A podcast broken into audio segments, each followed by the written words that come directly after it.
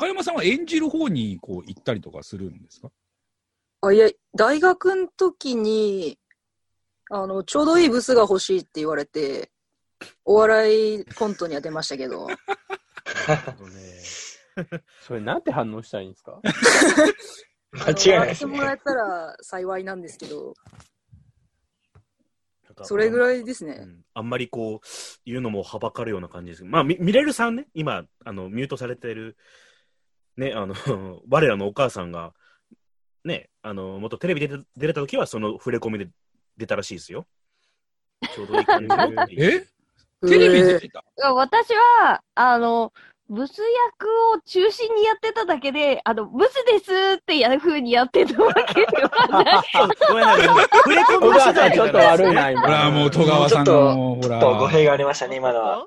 ちょっと悪かったな。そんそんな、そんなことない。いや、あの、ちょ、ちょうどいいブスというか、あの、テレビに出てもクレームが入らないブスだったので、あの、重宝していただいて、映画にもブス役で出させていただいたりとか、いろいろありましたけれども、あの、たブスがやりたくて、顔出しをしてたわけでそういう人が一番性格いい。うん、今度行こうね、どうもどうも。ごめんなさい。大丈夫よ。喋ってないなと思って。お母さん、クリスマスまでに、あの、戸川さんに欲しいもの3つ言っていいですか三つ、やった、三つですあねー。ドムドムバーガーの？ポテトとチーズバーガーとコーラでしょ。セット、セットで1。セットだナチキンナゲットもつけちゃう。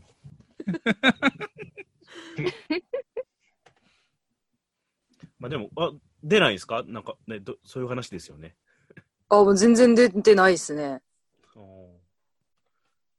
あ、あれ？え ?MC が喋んねえな。しゃべ、しゃべ、しゃべろうと思いますどう。どういう話の展開になるかなと思って、ちょっと黙って聞いてたんだけど。もう俺ウイスキー飲みたいからさ。あ、6でもあ杯目ぐらいで。のー今年の4月に出、出させてもらえそうだったんですよ。ああ、はいはいはい。うんだったんですけど、あのーコロナでダメになっちゃって。ああもうどんどんなくなってますね、今、本あ、当に。ね演者側をやりたいんですか？え、演者側ですか？はい。いや、あのー役者ってマジで命がけだと思ってて、うんうん。で、これ別にあの役者の皆さんにそのプレッシャーを与えてしまうわけではないんですけど、ん？与えたいわけじゃないんですけど、ちょ、これダメだな。間違えましたね。ま、間違えました。完て全に。めえら死ぬ気でやれと言われてますよ。違うんですよ。違うんですよ。命がけはわかりますよ。わかります。ありますよね。すごいかけてるっていうのはわかりますね。そう、なんかそこまで、その、なんか、人の言葉じゃないですか、セリフって。はいはい。はい。苦しめねえな、みたいな。うーんおお前入りきれないっていうこと。そう、なんかあのーまあさ、演出する人にも多分よるんだと思うんですけど、うんもう我が強すぎて自分になっちゃうんですよ、全部。まあ確かに本当に、なんかその役としての感情とかに陥れるのもしんどいですからね。はい。精えなんか神的にも。そうなんです。大学で学んだ方法っていうか、その演技論的なものが、もう感情っていうのは後から出てくるから、とりあえず行動してみろみたいな。うん。スタニフラフスキーの後期のやつみたいなやつだったんですけど、なんか、そ、なんかす、下手にその感情を表に出して表現をするんだっていう芝居よりもむずっと思って。うんうんう。うんんなんかもう、ななんだろう、魔法の域だなと思ったんですよね。ああ。魔法か。目目に見えないものを相手にしてるから、ああ、そうね。あと深いな。なんでそうなんですよ。え、だからド ドラマ、ラジオドラマってなると、声だけじゃないですか。ですね。余計に難しいですからね。行そうですよ動が目に見えないですから。だからやっぱちょっと、なんだろう、大げさにやるじゃないけど、やらないといけないのかなとかも思いつつ、うん。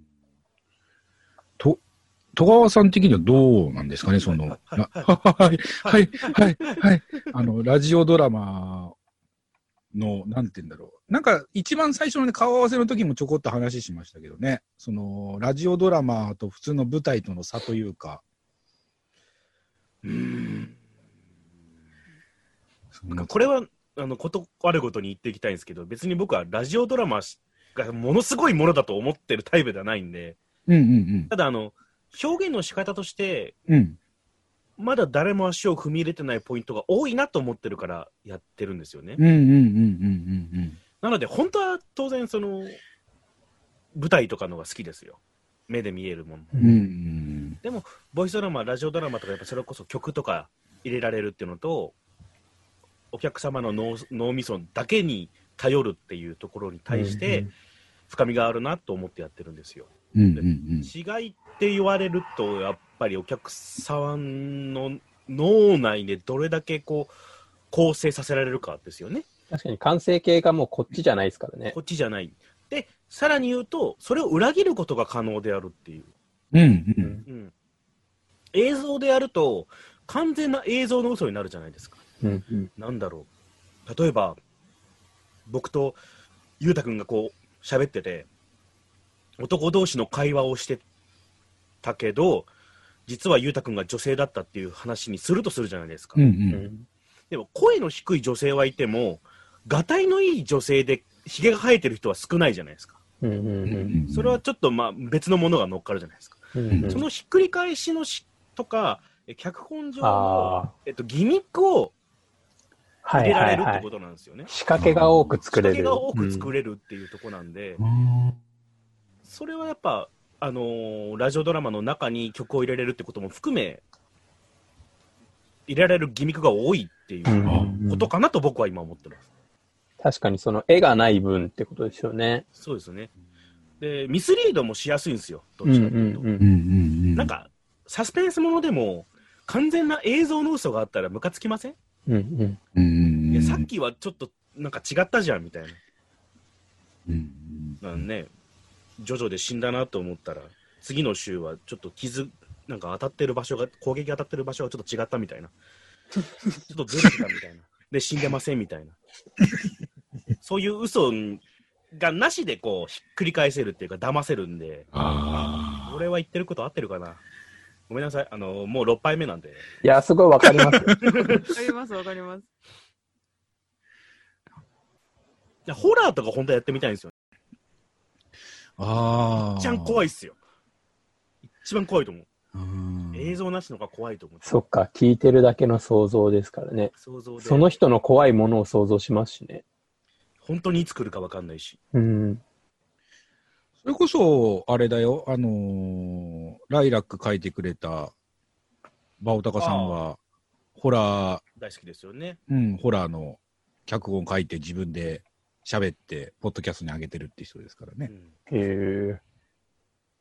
なんか、え、このぐらいの答えで許していただけますか？どうしようかな。使っちゃんはおとなしいですけど、どうですか？いや、深い話だから入れなさすぎて聞いてましたよ、普通に。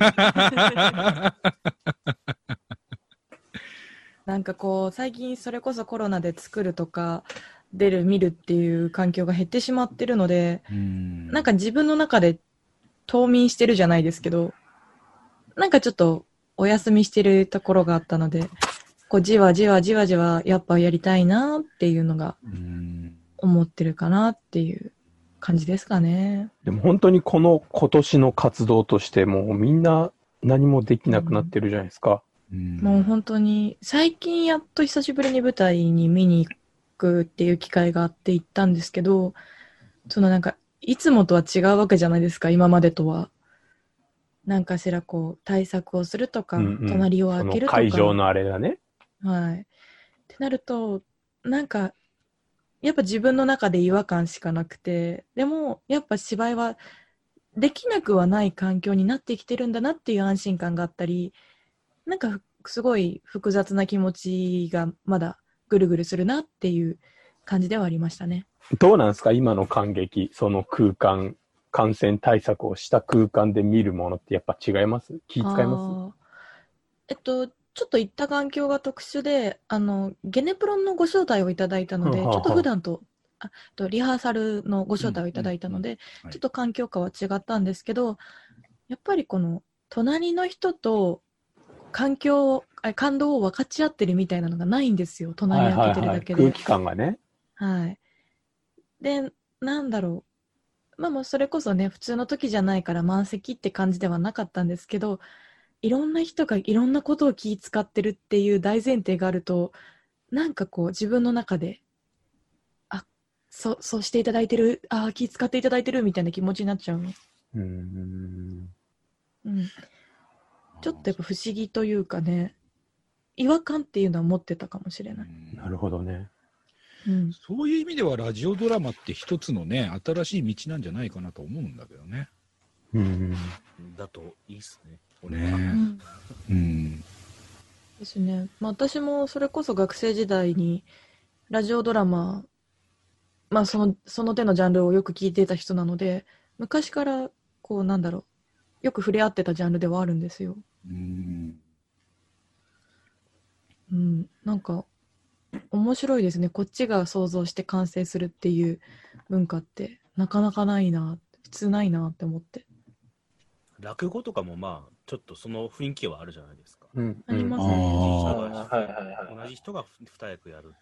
でその中で、まあ、当然演じ分けをしてますしてらっしゃいますけども、その中でお客さんがこう、頭の中で切り替えてる。でそれを利用したお話もあったりもするし、うん。繰り返すような話もあったりするし。うん。だから、なんだろう、想像力っていう点において、なんかこう、お客さんと勝負できるというか、うん。なんか、映画とかも、まあ舞台もそうですけど、見るときに、あの、勝ち負けで見る人いるじゃないですか。なんか、ちまけ？い。ない、いないですか、こう。あの展開は予想できたっていう言い方をして、映画を評論する人。ああ。想定内だったな、みあたいな。なんか、思った通りだったわっていう人。あんま裏切られなかったな、みたいな。そうそうそうはいはいはい。うんうんうん。それは多分ちょっと違うと思うんですよ。想像力、お客さんの想像力っていうことじゃなくて、楽しんでないからそういう答えが出ると思うんですよ、基本的には。うん。でもそれを全部取っ払って、俺は弾けると思うんですよ、ラジオドラマって。うんうんうん。想像の部分が大きすぎるんで。うん。で、落語も、まあ、ある意味過去の話が多いじゃないですか。うんうんはいなんで、よほど知ってる人じゃないと、まあ、初めて聞く話だとしてですよ。そしたら、何も知らずに楽しめるじゃないですか。うん。うんうんうんうん。と、俺は思うんだけどな。ビジュアルがあると、この背丈でこのイケメンだったらこいつが犯人だとかありません？なんかこう、サスペンスの中で。ああ。目からの情報でね。うんえうん演者のその格は置いといてですよ。じゃなくて、このビジュアルとかで、ある。それがゼロの状態からいけるから、こう、なんだろうな、これも嫌なんだけど、予想と違うものを物語として出しやすいんですよね、ラジオドラマって。うんちゃんと聞いていただければ。なるほどね。これちょっと俺は脚本家とか演出家としては夢があるなと今思ってます